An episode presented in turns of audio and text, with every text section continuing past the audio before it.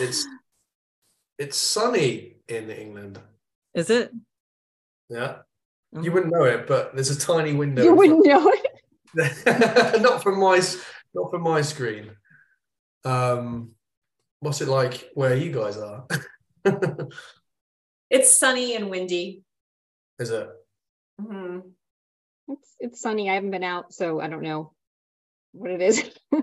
The weather here's actually been super weird in the Pacific Northwest. Like yesterday, we had snow and hail, oh, and then wow. and then I drove a little bit, and there was a bright, sunny sky, and then you could look out and see the clouds forming and watch the, you know, the landscape was just being obliterated by this torrential storm that made everything blurred out. You couldn't see the mountains, and it's very weird weather.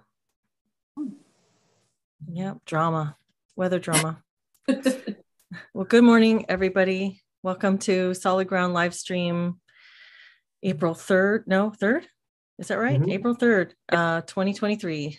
And today we are joined by Deborah Knox. So happy to have you, Deborah. Thank you. Deborah is a part of our Solid Ground community, and um, Jodi's missing. She's going to miss a couple of these live streams going forward for a little bit. And um, we thought it would be really fun to have Deborah join us to join in the chat. And um, so happy you're here.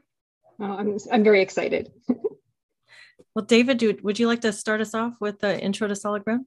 Yep, let's get the blurb on. So, Solid Ground is a peer support community for anyone concerned about the imposition of critical social justice, CSJ, aka woke, and or COVID mandates in their workplace, university, children's school, or community. We offer weekly online peer support groups in which members share ideas, thoughts, and support for how to navigate the impact of these ideologies and answer the question, where do we go from here? You can join one of our groups for only $5 per month. To find out how to join our community, please visit solidgroundsupport.com. And please note, Solid Ground does not provide psychotherapy or legal advice, and nothing we do should be construed as such. Thanks very much. Thank you. How have your groups been lately? Good. I, I've really enjoyed the last sort of, I guess, month or so of groups. Um, partic- well, I, I always enjoy them, but I think there's a sense in which people are, I don't know, getting getting a bit sort of more restless with maybe just thinking about talking about the problems of woke, more maybe more thinking. There seems to be a stirring of let's let's think about what we do want to talk about. What is it that we really do want to focus our time on now? Because instead of being anti something, we want to be pro something eventually. And I think there's just this sort of feeling, I think, I'm not just getting it in the groups either, it's actually happening on my course a bit too. I think there's a sense in which people find some of this stuff, um, yeah, not nourishing. So it's a case, case of, right, well, if we're not going to do this, what are we going to talk about a, bit more? That's what I'm noticing anyway. So it's led to some kind of fun conversations, some quite sort of deep um, thoughts about where to go, what would be a useful thing to ponder. And yeah, I don't know. I just found it quite interesting. It's like a woke fatigue or anti woke fatigue. Yeah. Like we can only talk about this stuff so much. hmm hmm How about you, Jennifer? Oh, the groups are great. It's really, um, really interesting. And we, um, yeah, people are connecting really well. It's so nice because people come to the group that have never been before, but they hit it off with other group members instantly. And we have really interesting conversations. And I feel like I'm learning a lot from being in the groups. Um, yeah, it's great.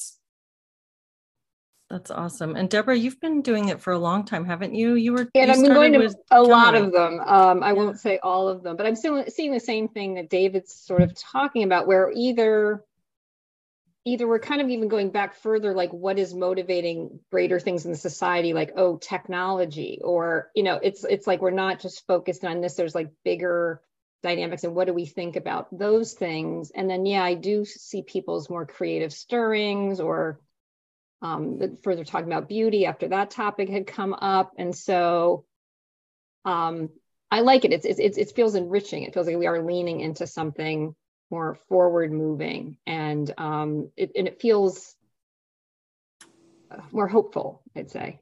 Mm. Oh, I really like that. I just realized I, I gave you a very very um, inadequate introduction. Would you mind giving a little bit of an intro for yourself and talk oh, okay. a little bit about? I gave, I keep it yeah. probably brief. I mean, I, yeah. I came to all of this as someone who had been, a, you know, a lifetime liberal, progressive, very, very steeped in that. Um, who probably in the previous number of years had started to, for various reasons, looking into other perspectives other than my own. I kind of received all my values and views in a rather sort of um, knee jerk fashion, if you will. And so, even prior to sort of that 2016 political moment, I'd already been starting to think about, you know, other people's points of view. And then after Trump came in, after my initial, I'm, I can not get out of bed for a couple days, whatever sort of thing, I must admit I had that um, I started seeing all the polarization going on, and that was of concern to me. And so I got involved with Braver Angels, which tries to understand perspectives, red and blue. I was a moderator there. And so it was slowly opening up my worldview. And then it was, I think, that, you know, 2020 combination of um, the killing of George Floyd and COVID, all of those different things that made me suddenly go, wait a minute, I'm not sure I really don't know if I'm unsure I'm on board with what I always was going with, or the way my side is seeming to go with things. And being isolated during the pandemic, I just went down many, many different rabbit holes, started listening, especially say to Black conservatives, like getting like, oh, there's a whole other perspective here. And that opened up to all of these different topics of wokeness. I don't have children in the school system. I have my own business, so things aren't happening in that domain, but I had a lot of time on my hands. So then I just started seeing where all these different things were spreading, I had quite a degree of alarm and also wasn't sure about speaking about, about it. I wasn't sure how to do it in a way that I could might speak to my side or something like that. So I've just been slowly inching my way there, mostly pushing viewpoint diversity as as a value and not treading into any particular topics too closely. Mm-hmm. So it sounds like it was the clamping down of discourse that really caused you to shift your perspective, like feeling that things polarized so much was yeah well even back then it, i don't think there was so much clamping number mm-hmm. of years ago. It was just more like I, I couldn't bear to see lots of division. Um, and i also have a i guess i developed my own sort of personal practice around um, realizing i don't know everything and i purposefully put myself in front of views that i don't know or understand or even thought i disdained or something. And i have like a sort of it's like a mission like I must, there must be some reason I'm, i want to get why this person holds this. What were the, was their life experience? Like I'm missing something if I don't get this about mm-hmm. this person. Mm-hmm. I might not go all on board or something, but like, like a piece of information in the universe is here. Mm-hmm. and so I ought to know what it is. And, um, and see, it's a lot of it is an integration kind of thing for me, mm-hmm. actually, just personally. And, um, so I hold myself to that. You know, there's times when I'm just like, ugh, you know, about something, but then I know I, I need to do a little work there. So, um, and that doesn't mean taking on board really things that probably everyone would agree are awful. Um, so there's there's some discernment there still. Discernment, but still seeking understanding. Yeah, yeah, like some I have this sort of view about like sort of partial truths. You know, there could be a kernel. There's like like some. You know, somewhere in there. So what is that? Mm-hmm. Um, if there's something I'm coming up against. And I think all of that also somehow this kind of cultivation of goodwill towards others, like just how even if I'm not liking what someone's saying, like I'm really wanting to work on like not having my heart closed or being relationally shut off. And that's, you know, it's easy to say because I've certainly gotten my own places where I'm feeling some resentment or oh, I'm not liking what those people are saying, you know, or something like that, or I feel hurt, or not hurt, but I feel afraid um, of what might happen if I say what I'm going to think or something like that. Um, but I kind of feel, especially looking at Braver Angels works, I feel like our pathway is like seeing the human. It sounds so mundane, but seeing the humanity in other people and actually moving from there um, primarily. And I'm not perfect at it by any means. I mean, it's you know, it's kind of ongoing. But that sort of seems like one of our ways out of all the division. Yeah, yeah rehumanizing instead of dehumanizing. Mm-hmm. Uh, so in our in our chat that we were having prior to this live stream, you brought up the idea of activism and what role that plays in what we're seeing today. You know, these movements and our culture in general. And when when you first said the word activist or I what I immediately immediately thought of was how when I was in graduate school, I was shocked that as counselors, we were being told that our primary role would be that of, a, of an activist. That seemed really, that, that just seemed really antithetical to what I thought I would be doing. I thought I would be working with an individual, with one on one with individuals or maybe with couples or families, but not seeing myself in terms of the outward social structures as much and i i guess maybe antithetical isn't right really the right word. There are aspects of this that's antithetical but it, it's at least it, it's at least diagonal from. It's not it's not where i thought i would be going. And there has been so much pressure from the social justice movement on people adherents to be activists to work on changing institutions etc and so that's what my that's where my mind went when we we talked about activism. Where where did that come up for you and, and how are you framing that in your mind?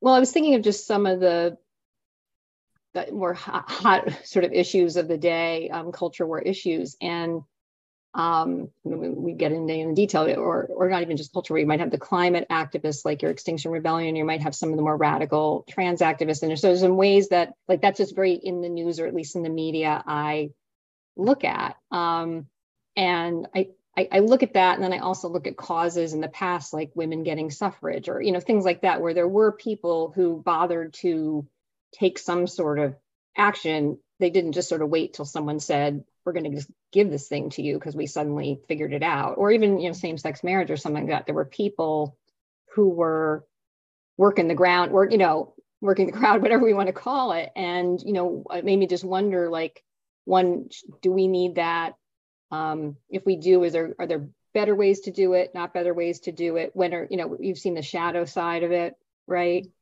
Um, especially when there's like a pressure that everyone should be do it, and in your profession, it's like one would assume to be neutral is probably a good value, and here you're being asked to purport or push a particular the, the right one or something. So that's that's where it kind of came up for me. I think a lot of it is just seeing some things happening in the world where there's a lot of action. We could say the other way. You could see farmers in the Netherlands or all the people protesting in Europe. I mean, we, we might call that, I don't know if protesting is necessarily activism, but um, so I just I just wonder about it as a phenomenon. Was there healthy versions, non-healthy versions? What do we? That I don't know. Is, I, I'm really interested in that distinction that you just raised: protesting versus activism, because I wonder how this kind of like this this sort of channel like what we the discussions that we have where we're we're raising concerns about trends that we're seeing socially and in in a in a particular profession is that protesting is that activism how does that fit in because it is raising it is striving for something but when mm-hmm. i think mm-hmm. of activism i sort of think of necessarily a pro- progressivism because it's a seeking a change and I don't know. I don't really have a. What do, what are other people's thoughts on this? It's interesting, isn't it? Because then it, you think about change and you think about um, the move move away from values previous previously held values the move towards something else that seems to be inbuilt sort of embedded within the assumptions on what activism is but you can surely have activism that, that doesn't necessarily take it have to take that into account I, I was i was thinking when we brought up the topic that modern day activism for me feels more more like kind of pitchfork puritanical chase people out of village type mob mob activity than it does actual um, I mean, we. I remember growing up, um, not growing up, but like when I, when I was in my early twenties, being in London, and and you know, uh, some of the protests against um, student uh, student debt, uh, or like um, student fees and things like that. These felt like things that were quite close to me and my demographic at the time, I guess. So there was a sense in which that we were protesting for something, but it felt like a very different mood, a very different. Um, there were still moments where things got over, like overspilled, but there, and but but it felt like it just felt very different to to what we what we consider now uh, in terms of activism. It didn't feel like the sort of pitchfork burn things down sort of activism we see today. But then today we also see activism as being how many likes you get on Twitter, right? Or um, you see in people's bios that they're an activist, and you think is that activism as well? Just, it's an interesting one, isn't it? Because I think there's there's quite a few different definitions for it. I think in different contexts in which it's used, and different ways in which people celebrate each other's activism. Um, yeah. When you just have activist in your bio, that seems a little mercenary. You know, like what is it you're striving for? You're just striving to strive. I, I guess. What do you think, Jennifer? this is funny. Well, I, I immediately, if I see activist, I think pain in the ass. not that it's always bad to be a pain in the ass. Sometimes it's necessary, but I think I, I have a bit of a negative take on it because I do see it, um, at least now, as essentially um, sort of a movement of authoritarianism you will think this way. If you don't, we'll see if we can get you fired from your job, um, kind of, you know, cancel culture business. So, and when David was talking, I sort of started thinking, well, is there conservative activism? And is that, mm. should that be called something different? Um, because I, I, think that's sort of, um, where I find myself falling. Not that I necessarily see myself as a conservative. I think I'm a, I don't know what I am anymore, but I think I'm a classic liberal with some sort of conservative instincts in that I don't like to um, kind of blow things up and make drastic changes without a thorough investigation of potential costs. And I do find myself wanting to preserve a lot of things in our culture that I think have worked well um, for a very, very long time and not tear those things down. Um, but I don't, I don't know. I don't think of myself as an activist. Maybe, maybe I am and I don't know it. I'm sure there's a lot of people who see me as a pain in the ass. So my former work, my former workplace definitely sees me as a pain in the ass. So I, you know, I don't know but I just I don't like the word activist. Mm-hmm. It is interesting on the conservative thing. I just started to jump in. I'm just thinking, I think Chris Rufo has actually is calling himself now an activist. So, you know, he's doing his fight against, you know, CRT and DEI and such, and he's choosing that word um, probably intentionally. Um, so it seems like there's at least one. Mm. That's well, really maybe, interesting. Sorry, Jennifer more positive um, con you know associations with that word. If people like christopher rufo are using it then maybe i might have a better feeling about it. Maybe we should all use it after this. We, we should all put it in our bios after today right? I guess on that level, then, is it just is that could activism be, yeah, raising awareness about a social issue, raising awareness so that you can raise up the voice certain voices or you know it could still be exactly sort of some of the activism you hear when you hear sort of people saying oh we need to decenter this or we need to raise the voices here. We're we're doing all that anyway aren't we? We're just not taking the we're doing it from our point of view. We're not necessarily but it is it is flavored isn't it with with with left-wing authoritarianism at the moment? Well the new was it the new oxford Dictionary, uh, New Oxford American Dictionary defines activist as a person who campaigns to bring about political or social change. And so it seems like according to that definition and according to the connotation that we all have, it's it is necessarily sort of a progressive thing. It's a let's change the norms, let's change the customs. And so by that definition, could there be such thing as a conservative activist?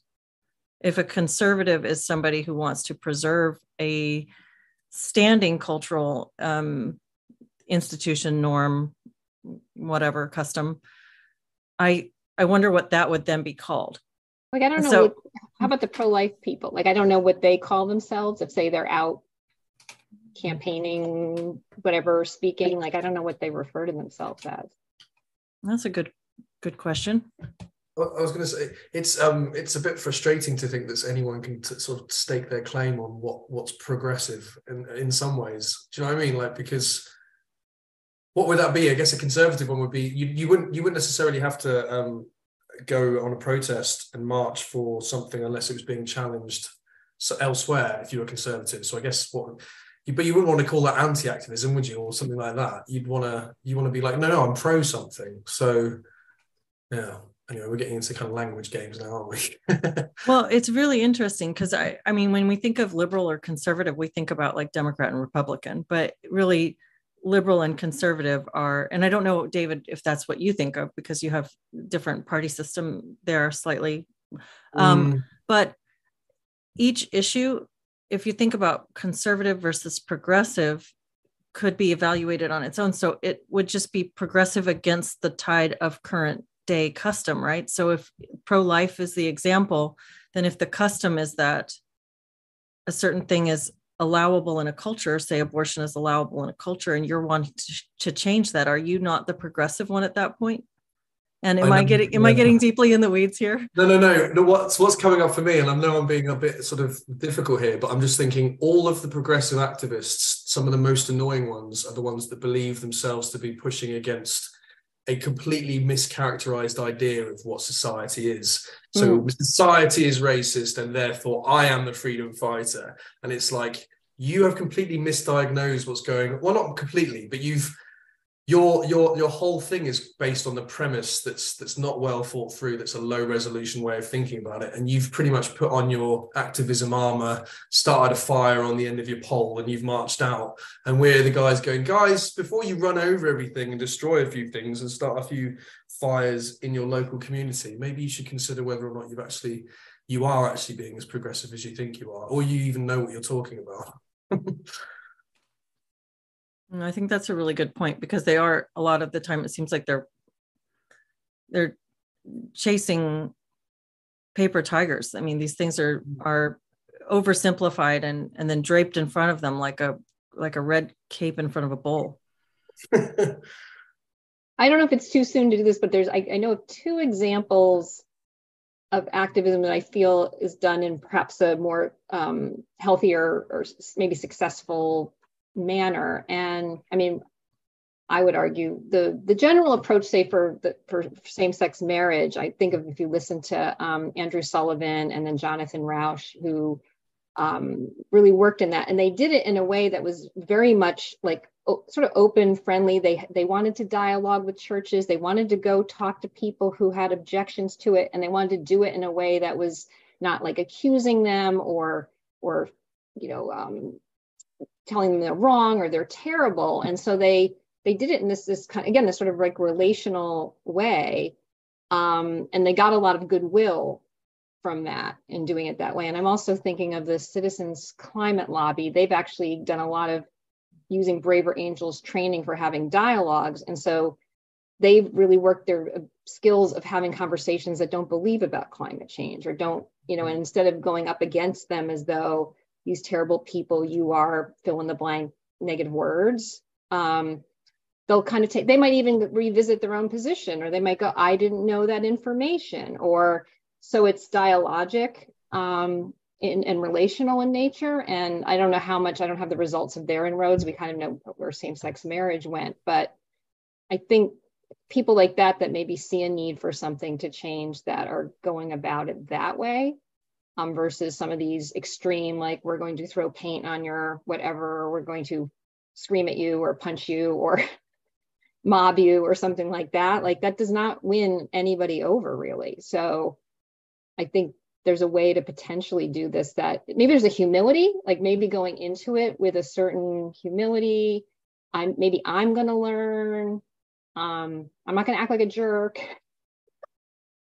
Well, that's right? interesting because it brings up the the question of what activities uh, comprise the the concept of act. What are you what are you doing if you're an activist? And if hmm. the definition the definition campaign uh, the verb was campaigns the a person who campaigns for mm. so what is a campaign is it necessarily something that's super contentious or could it be more like what you're talking about just being dedicated to having dialogue that you know works towards opening people's mind on a particular issue and in that case i mean that softens the concept of activism a little bit i was just thinking about daryl davis as you guys were talking as well and thinking about his you know conversion of god knows how, how many i don't know how many ku klux klan members it is now he's converted but the, the fact that his, his his model is very dialogical, isn't it? It's very much about understanding the human, going in with the questions of saying, you can't hate. Well, how do you hate me if you don't know me?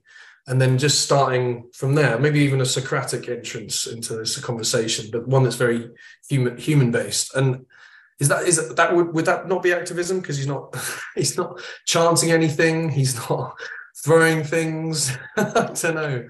It's well, interesting. It does seem like that would be, wouldn't it? It's a campaign, and he's trying to change something in a social milieu.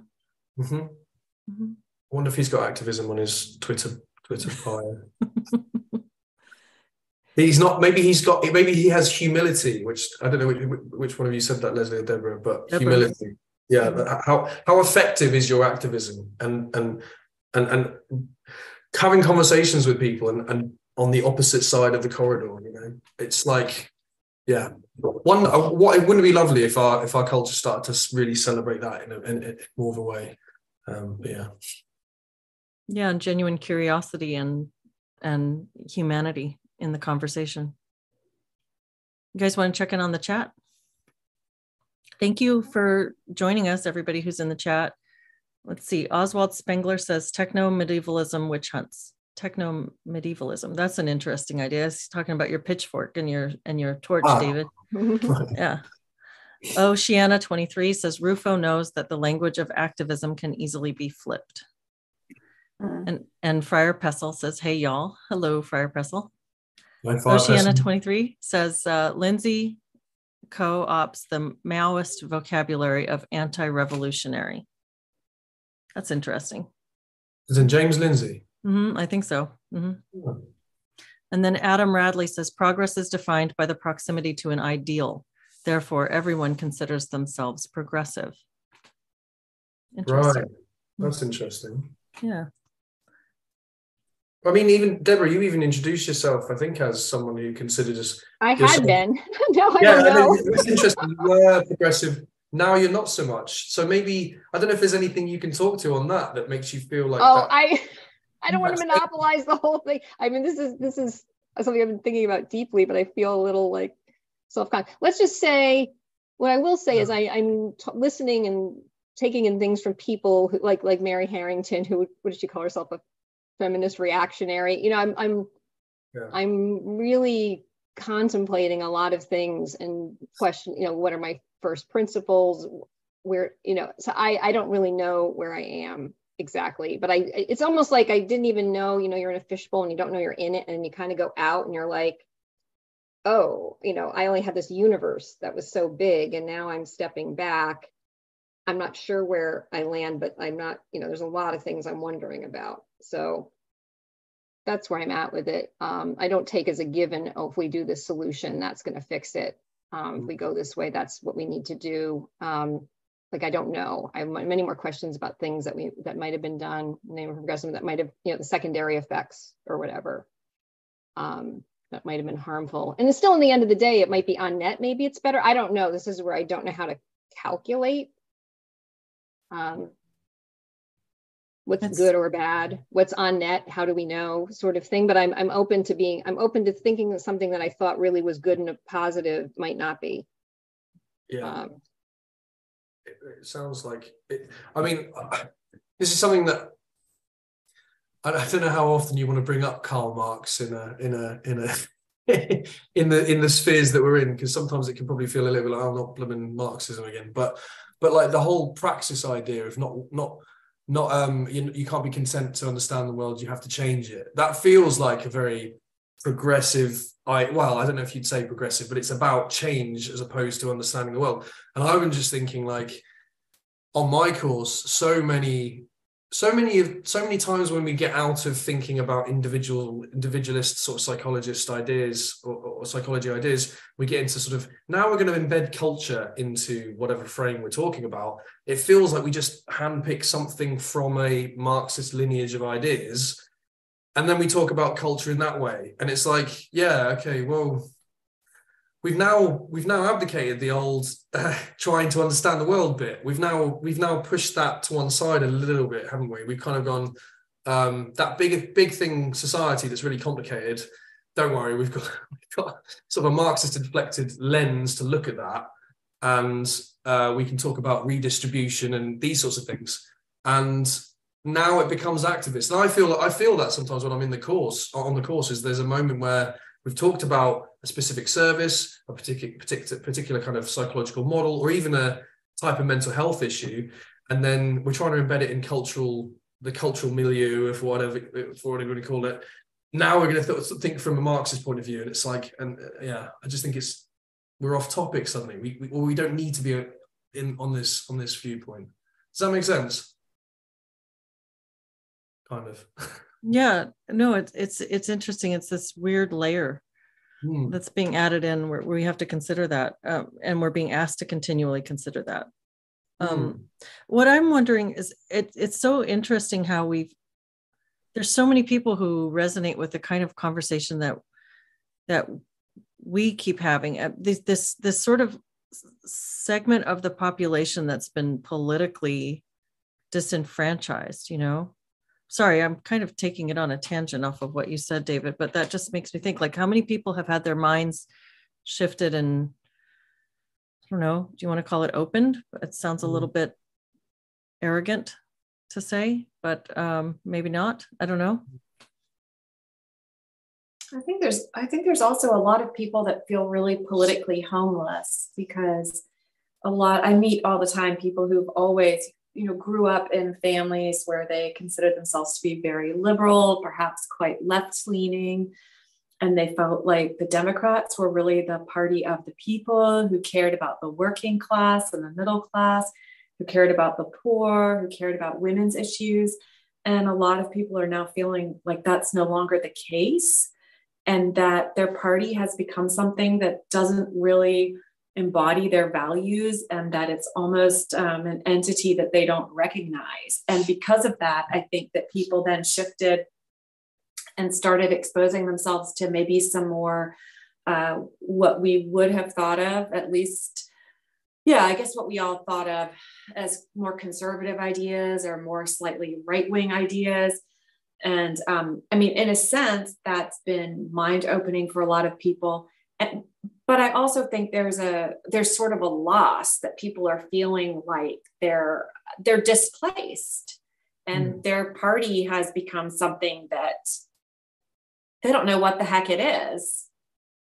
How, how much of this do you think as well is this conflation of the idea that, this? I've heard so many people say this that uh, the um, you know the, the Posie Parker or whatever in was it New Zealand recently? Like that she's obviously she was branded like a Nazi and a fascist and stuff but but the but people defending um, uh, very upset angry LGBTQ activists if you like is to say well you know this is a bit like 10, 10 years ago um, uh, someone coming you know fighting for gay rights fighting for for sexual and it's like that that conflation does so much work i think because it's not quite the same thing is it? It's not the same thing. And yet this need for progress this need to push things is what certain parties like the labour party in england the democrat party in the us have just gone yeah okay so that's the next that's the next rung of the ladder. That's the next layer that we need to kick the door down for. That's the next next set of oppressed individuals. And they've just kind of gone that's that's it. And it's for me that's not enough. It's it's not enough to do that. And it's so easy to say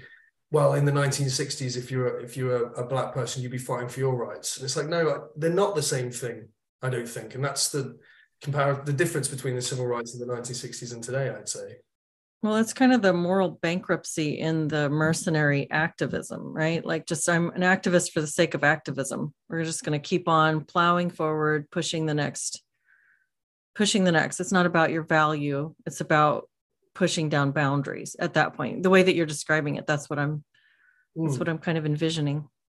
It's that liberation. Um, it was not like Foucault was so big, but just like this con like as though the ultimate goal is some sort of ultimate liberation.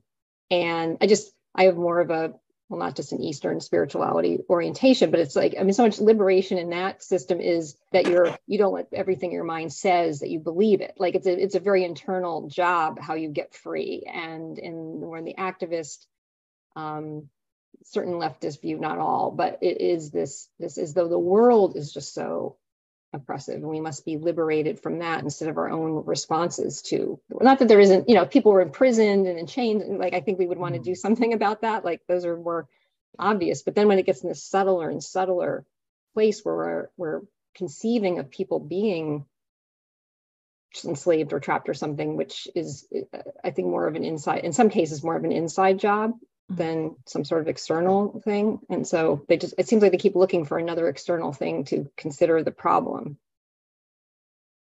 Mm-hmm. Mm. And Jay Bourne yeah. says in the chat, Jennifer echoed exactly what you were saying. Uh, I think you guys even said it at the same time. I saw the pop, it pop up. It says, I see more and more folks in these anti woke and anti mandate discussions claiming that they used to be progressive or politi- politically homeless. Mm. Yeah. Yeah, um, that sorry, I, I kind of threw that in right in the middle of the thought that you were going to respond to, um, Deborah. Oh, I finished what I was saying. So yeah, the yeah. Um, what was? Do you want to take it from there, David? What was? Do you have any thought about what Deborah was saying? It kind of yeah, I was just piggybacks off of yours.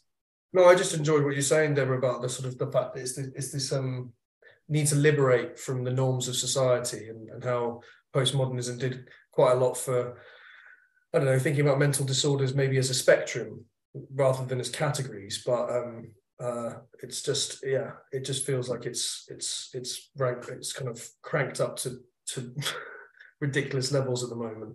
People are just trying to yeah, activism for the sake of activism, and um, we're, we're we're talking about progress, and I'm not sure we know what what, what that progress actually means. Um, it's uh, it's very very very reductive at the moment. Yeah, this does not feel at all to me like the um, sort of 1960s civil rights movement. I think it's, I don't believe at all that what we are seeing now is a continuation of that. I think, um, I mean, they may have taken some elements and are you and are using it that way and potentially disguising it that way but i don't think that's what this is i, I do see this as really an attempt um, at a cultural revolution and really to tear down the existing system and to replace it with God knows what, because that's always poorly defined. Utopians always have a very difficult time explaining how things are going to work. But I, I really think we have sort of a um, there's a sort of spirit of Maoism involved in the movements that we're seeing today, where it's not um, really the sort of very civilized powers of persuasion and dialogue that Deborah was talking about, but where it's an attempt to bully people um, and silence people and squash dissent, and if possible, ruin people's careers and they're strip them of their livelihood simply for disagreeing even even though most people are you know saying hey you do you that's fine. Here's how i think about about this topic. Here's how i think about sex or gender. But that's not okay. It's like people wanting to control the very thoughts in other people's heads. Um, and also there's this i think aided in part by um, technology and social media, there's sort of the corporate and governmental participation in this, where corporations are all, you know, I mean, basically they're figuring out how they can make money off of it, but they're also playing a role in this that I don't know was present um, during the civil rights movement. And there's also what you were saying earlier, Deborah, about the um, sort of a different view of liberation. And, you know, I've read a very small amount, but I've read a little bit of queer theory, and they were talking about how reality and the present are prisons and mm-hmm. that we mm-hmm. have to smash through these things. So there's this sort of destructive, um, I don't know, narcissistic impulse that has overcome the West, I think, in certain groups where boundaries in and of themselves are regarded as a negative and something to be torn down, including very basic um, sexual boundaries, you know, the boundaries of age of consent. There's people um, who've embraced queer theory that are also really pushing this and this immense interest in children's sexuality and making sure that they meet drag queens and telling them when they're in kindergarten that they only they know what their gender is and and they they can select it and then let the adults know. You know so children are going to dictate to adults now which is the tearing down of another boundary. Um, it's it i don't i don't really know what to say about it other than it's completely unsettling and i don't know that it if we follow that trajectory i don't think it leads anywhere good and i think that the uh, civil rights movement did lead somewhere very very good and this i see as um, sort of the road to hell so to speak there's my cheerful thoughts for the day. That's a tough one. Oh, go ahead, David. No, go on, Deborah.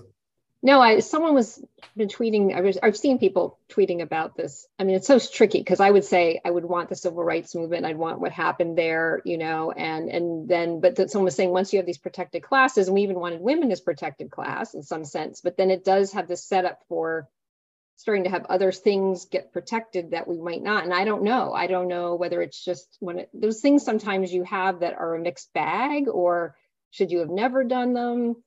Um, I, I, sit with that one because I, I, can't imagine going back to 1964 and saying we shouldn't have done some of the things we did there in terms of at least those immediate bunches, decade or two or three, you know, after seemed good. I don't know if there's something wrong in the design of it. I, I haven't thought about it enough yet, but I do have that concern when people saying we should never have had the the you know protected classes, and I'm like, oh, I don't know, how do I think about that? Um, I don't know if you guys have thought about it. That's similar. Thinking about it potentially is rather than than framing it as protected classes, frame it as every group is protected from discrimination. Mm-hmm. That's how that's how I think is the most fair way of um, exercising those principles because there's been some questions as to well can white people be discriminated against and some people say no because they're not a protected class which then if you don't have the protection you very quickly end up being an exploited class. So those principles of you know not discriminating against people based on immutable characteristics i think have to be extended to everybody. But then by if you by that logic can you create new groups and then create new forms of discrimination that you accuse people of? Sort of like with one thing i keep seeing with like the trans activists is this idea that people are erasing trans people and that trans people don't have basic human rights and that their existence is being denied and so that's a framing of it in those exact terms that they're framing it like we are a group that's being discriminated against and here's here's how so it makes me think that I was thinking as you were even as you were saying protected classes a little bit. I was thinking, so protected from what? And like, hmm.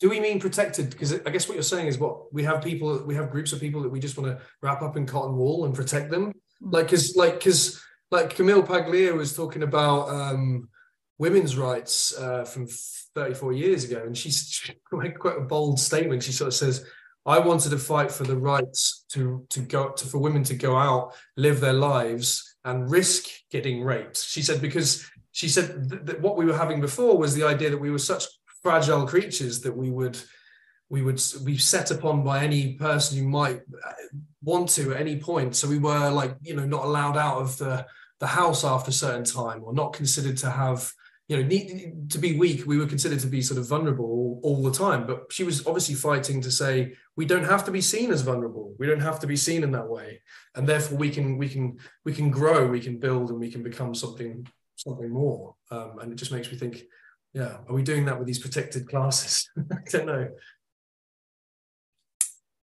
And that's tricky on the women one, right? Because on the other hand, we might say we do want, you know, some women might want like same sex spaces yeah sex right and they want that because they're women they want their protection right so it's, it's a that's a double-edged one i think mm. um, I, but she i get you're saying like she doesn't want to infantilize anybody right if we're sort of saying men right. and women are equal and then we're going oh but we're going to treat you still like a child or something that's not really yeah. getting you there no and And I mean, also, you, you, when you when people say that, like you said, Leslie, people are being erased. You, you kind of go, in what way are people being er, erased? Like, you know, and that's what how the, Posie Parker thing was was framed was that she was erasing trans people. I saw it on the news in in New Zealand. I think the local news. I was interested in seeing what how they reported it, and they were they, they were saying that she's actually trying to erase people, and it's like, no, no, she she really is just talking about women's spaces, um, and she is talking about the definition of women, but somehow that's erasing someone else uh, in the process.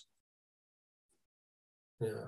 Yeah, it's interesting. It also, uh, you know, in all this, I think about the more people who've been more on the conservative side for a long time will raise the the slippery slope idea with a lot of these um, movements, like the marriage equality movement, for instance. People will say, "Well, we could have seen this coming." Once you allow um, uh, gay marriage, then you've opened the door to, and they'll name a whole bunch of other uh, cultural sexual boundaries. There's, well, now we're going to have bestiality. Now we're going to have pedophilia. Now, you know, and so the, and so you've got all these I told you so's now from the group that saw that as a natural progression of boundary destruction versus what you're saying, Jennifer and Deborah, about how it does seem like there's some, like you can you can conceive of a moral pin that could be dropped on a certain at a certain point and say okay well these things were valuable and have been a societal good but that's where we should have stopped. We could have stopped here. And so how do we how do we determine that? How does a culture determine wh- where that pin can be dropped? How much is too much? How much freedom is is good for for people to enjoy? And how much const- you know constraint do we need socially? That's the i think that's the tension right? I mean and jordan peterson would probably frame it as the tension between order and chaos and he says you very much need both and i think that's true and you need different groups pushing for that um, hopefully pushing through conversation and dialogue and persuasion but i do i do actually believe in slippery slope arguments i actually do believe them um, and I used to scoff at them. And I thought conservative Christians were out of their minds. And I thought they were bigots. And I feel extremely humbled by it because I think that in many ways they have largely been proven right. I think the floodgates have opened. And um, I think we're having a lot of negative repercussions to some of the changes that we've made that um, I'm not necessarily blaming those changes, but I'm saying there doesn't seem to be an end point at which people say, hey, we more or less have a um, reasonable society. It could use a little tweaking here and there, but things are more or less reasonable. And I mean, in terms of what you were saying earlier too, Leslie, about like the, um, you know, protected classes and immutable characteristics, I don't when I say immutable characteristics, I'm thinking of race and I'm thinking of sex and sex being male and female. I don't perceive trans to be an immutable characteristic. I consider it, I mean, it's highly, obviously, highly malleable if you're having hormones and surgeries to change your appearance to match a subjective sense that you have. So I don't see that as something immutable, nor do I see it immutable that, you know, some people consider themselves to be otherkins, mm-hmm. um, meaning sort of non human, or that they identify as a furry. And that's fine because I don't care what thoughts are in other people's heads. People may certainly do as they like, but I don't think those things are immutable characteristics. And it seems so, like that's, I don't think kind of oh sorry i don't think you can compare being you know identifying yourself as trans to something like the um, racial background that you're born into. I, I don't view those as analogous. And that argument seems like that's what's mm, being debated by some of the activists on that side. That that is the kind of the crux of the the conflict, where they'll say, no, there is such a thing as a the you know, and this gets this is like opening up a can because we're right here like at the end of our live stream talking about this issue which could go on for hours but they'll they'll say no they're you know born, they'll use the born this way kind of concept. No, I am. And there have been trans people all throughout history. They just didn't have access to the right kind of care to give them the gender affirmation that they needed. And, you know, it just seems like that once, if you open up the possibility for like protected groups and what what is an immutable characteristic you're going to have people who want to play with that language and i mm. it just seems like it's a it's a malleable concept in some people's minds Interesting. It's hard if you're anchoring on identity and like subjectivity. I, mean, I guess you're saying there's an argument it's not subjective, it's it's objective or something like someone might claim that identity. But once we start having identities versus like, I don't know, this is this yeah. is who I, who I am. um, it, it, that's a slippery slope. I mean, yeah. What do you think, David? Yeah, I agree. yeah, um, yeah. I'm not sure. I'm not always sure where to go because I'm sure we could open this up quite. I know. I know. It's a it's a big meaty one. I thought I'll go back to one of the just on the activist thing a little bit, which might it's a little bit going off where we are right now, but it was one of the things I said when we before we got on the live stream, which was um and maybe we define all activists as not having this interior state. I don't know, but I was revisiting a quote by somebody. Um, what's his name?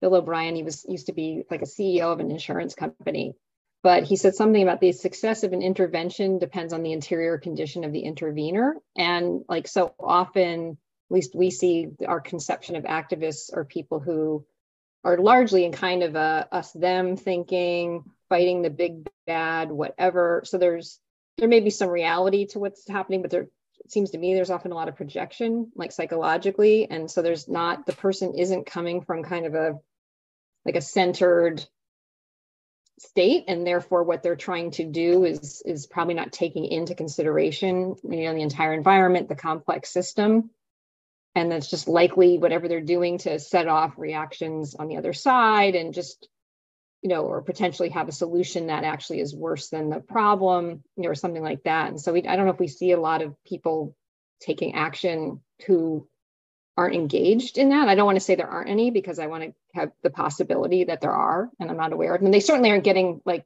you know, on social media and being, you know, not getting a lot of attention. They're quietly doing their thing. No, that's a really good point. I I like that that framework. It, it and it reminds me of I think David said it earlier about Jordan Peterson's clean your room thing. Um, I mean, it sounds like that, like kind of get your get your own head right, get your thinking right before you go trying to make changes in other other things. I mean, it's a it's similar concept, but uh, and pointing out that people in some of the movements we're seeing right now are really engaging in a lot of splitting, a lot of projection, a lot yeah. of um, really pretty dysfunctional thinking. Yeah.